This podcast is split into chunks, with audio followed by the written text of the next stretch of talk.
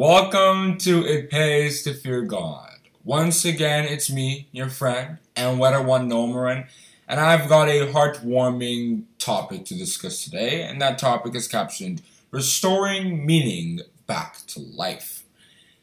Science has developed over the past 100 years, as everyone in the world knows, there have been many breakthroughs and discoveries. So much data has been collected. There's so much happening in the scientific world. However, at the same time, people's lives are gradually losing meaning. 200, 300 years ago, for example, if you look at the workplace, everyone cared about each other. Everyone helped each other out. You would know people's families. You would celebrate when they succeed and stuff like that. But now, if you work in many companies in this world, if you work there, you're not really a human being anymore. You're just a tool to gain more money. You're just maybe a number. You're just something that they keep in their records and they know if you're coming to work and stuff like that. They don't really care about you as a person. It's just what you are giving to the company. And and obviously that's just the workplace. Every single thing and every single industry in this world has its version of that. People's lives just don't really have any meaning, don't really have any purpose. They're just living, they're seeking money incessantly, and they just can't really see what their lives mean. They just don't have anything. Even though many of them are educated and wealthy and they've got a lot of stuff going on. And I think spirituality is a solution to this problem. But in order to understand how, why it is, we have to look more into what the world has become. But before I go get into that, I have a question to ask you, not necessarily related to this subject, but it is a question that we should keep in mind, especially when we are in the outside world and we are working with other people. And that question is, why can pride be a dangerous feeling as said in the Bible? You can answer that question in the comments section below, and we may make a video in the future where we address such a topic. But let's get more into how people's lives have lost meaning in our time. Essentially, because of everything that's going on, as, like I said, science is booming and all of that, and the world standards are constantly going up and up, you now need more time and effort to compete with the world. You need to be constantly thinking about how to invest in the stock market, how to maybe get a mortgage, how to go abroad, whatever people expect you to be doing. And this has drained many people's lives away because after they achieve all of that, after they go abroad or after they make as much money as they wanted, they just suddenly don't feel satisfied anymore they realize that those things don't really end up satisfying you. Some people, they work their butts off. They spend years and years and years not caring about anything else. It's just about money. And then the moment they get all that money, they're just like, it's meaningless. It doesn't really help them. And King Solomon reflected on this in Ecclesiastes chapter 5 verse 10 where he told us, He that loveth silver shall not be satisfied with silver nor he that loveth abundance with increase. This is also vanity.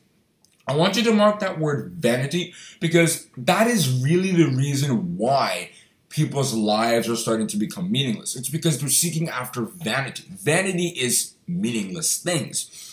If you look at money and data and all that, they don't have any kind of spiritual connection and they don't really help our lives. They don't really make us live more fruitful, productive, and better lives.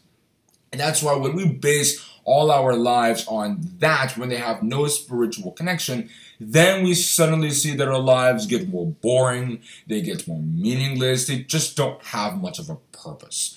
And obviously, King Solomon said another thing important to this in Ecclesiastes chapter 4, verse 8, where he talked about how people who work their butts off and labor so much, you just come and realize what's the purpose of it.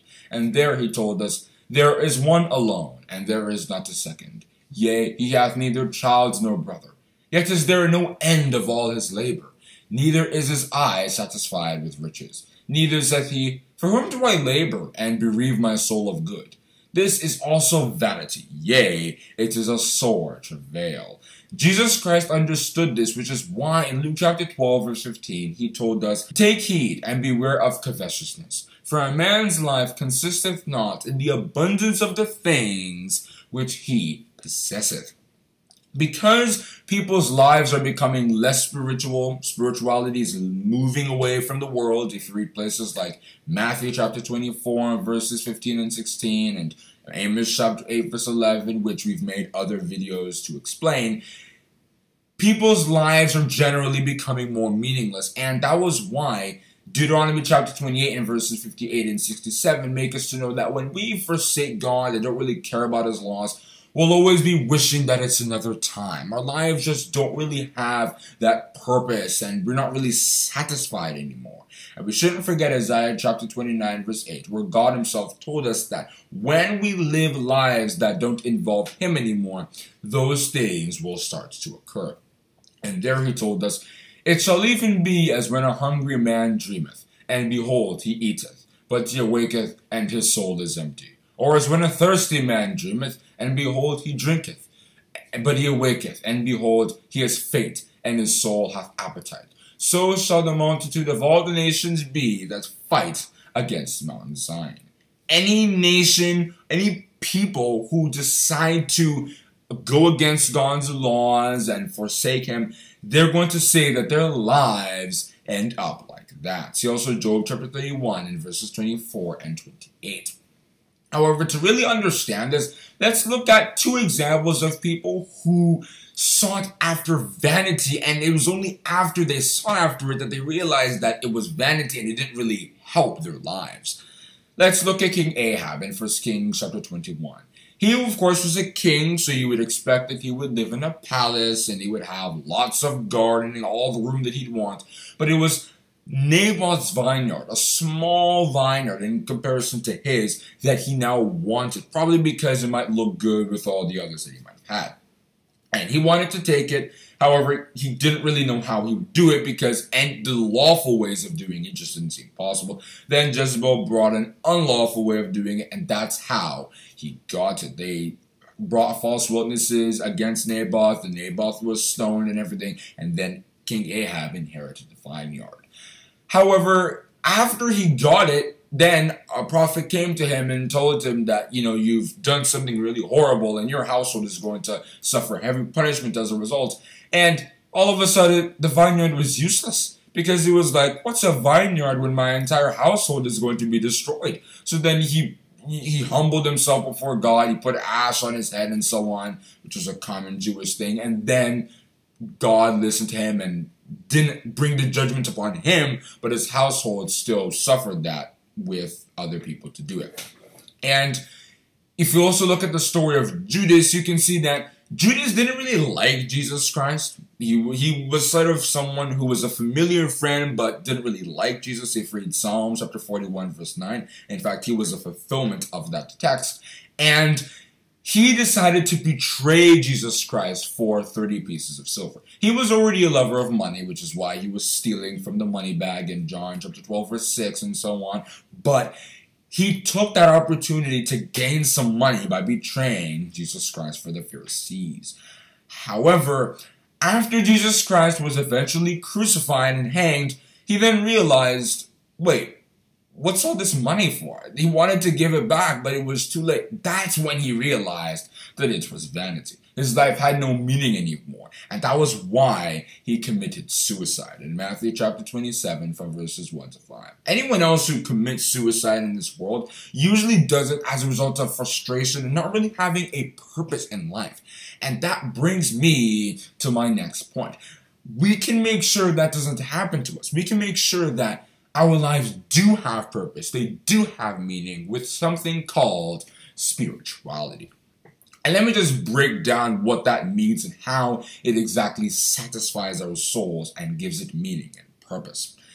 Spirituality, broadly, can be defined as how we worship God, how we see God, how we stand for God and live according to his principles. We think according to how the spirits think, how God and Jesus Christ reason. When we do that, we are being spiritual. And the Bible makes us to know that God created us so that we could be that. He created us so that we could fear Him. If we read Ecclesiastes chapter 12, verse 13, and worship Him, if we read Isaiah chapter 43, verse 21. And the, our purpose was also described in Genesis chapter 1, from verses 26 to 28. And that entire idea of spirituality, which can be broken down into the goodness of God, the love of God, the mercy of God, and so on, and the salvation of God too, that satisfies us with a satisfaction that the world cannot give. And let me explain why. Essentially, there is something in every human being, our heart, and that is not really a physical thing because you can't satisfy it with physical stuff it is a, a sort of spiritual thing in a light that many people satis- try to satisfy with worldly things, but then they come and realize that they don't gain anything because physical things cannot make you happy. You cannot use money to bring happiness because money does not create happiness. Same goes with continuously doing research and data for scientific purposes. They do not actually make us happy because those are just physical things whereas what we're trying to satisfy is not physical. But when we are spiritual, when we hope in God and His plan for mankind, then we become happy. Our lives gain meaning because that is not only something that's going to endure, but it gives us something to hope in. David the psalmist talked about hoping in that, how God's plan allowed him to have hope in something. If you read Psalms chapter 119 and other places in the Psalms we can realize that once we hope in God's salvation, we become happy. It's like we are part of something. We have a purpose, something to wait and live our lives for the future. That is something that if you just seek for money, you're not going to get. But when you become spiritual, you start to get that. And there are many, many, many places in the Bible that talk about that satisfaction, that happiness, that goodness that comes from the salvation of God, the mercies of God, and so on. For example, if you read Psalm chapter 81, verse 10, God said that we should open our mouths wide and he will fill it. If you look at John chapter 4 and verses 13 and 14 and chapter 7 from verses 37 to 39, Jesus Christ said that people who drink his water and follow his principles, they will be satisfied. They will never hunger again.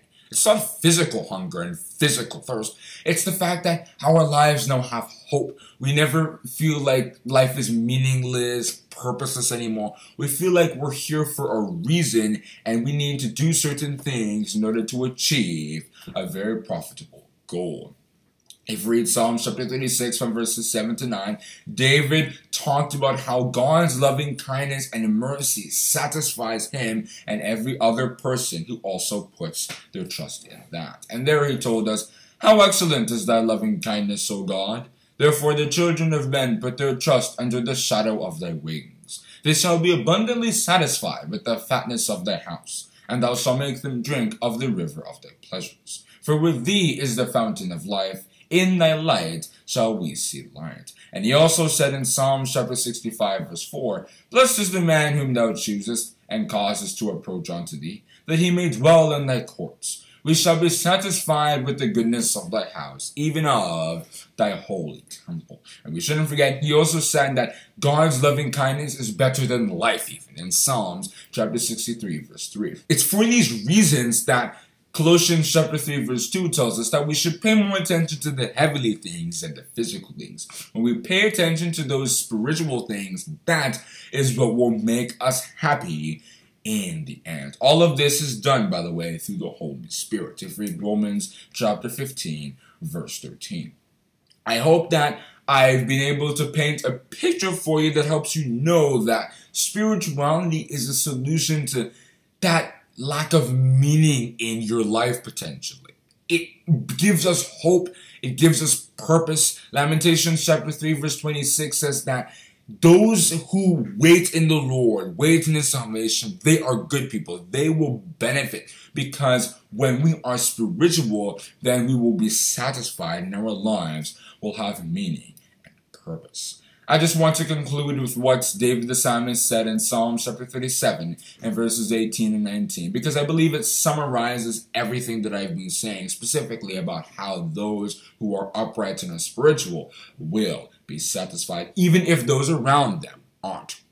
And there he told us, The Lord knoweth the days of the upright, and their inheritance shall be forever. They shall not be ashamed in the evil time, and in the days of famine they shall be satisfied. And that is where I want to stop on discussing that subject, restoring meaning back to life. I hope that you have enjoyed this video and once again maybe start to see how spirituality is indeed a solution to maybe a lack of purpose or meaning that may unfortunately be prevailing in our lives at this moment.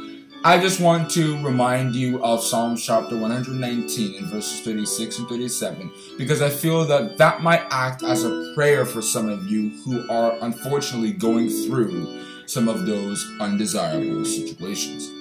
And that place reads, Incline my heart unto thy testimonies and not to covetousness.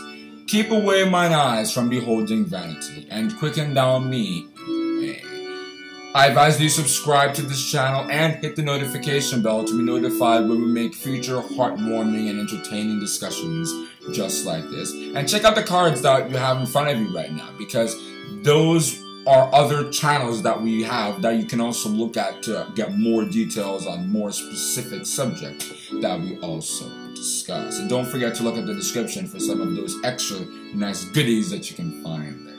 Have a great day and God bless you. Oh, one more thing. If you like what you heard today, feel free to share a message at https colon double slash anchor.fm slash it pays to fear God slash message. Once again, that's https colon double slash anchor.fm slash it pays to fear God slash message. Hope to hear your wonderful feedback.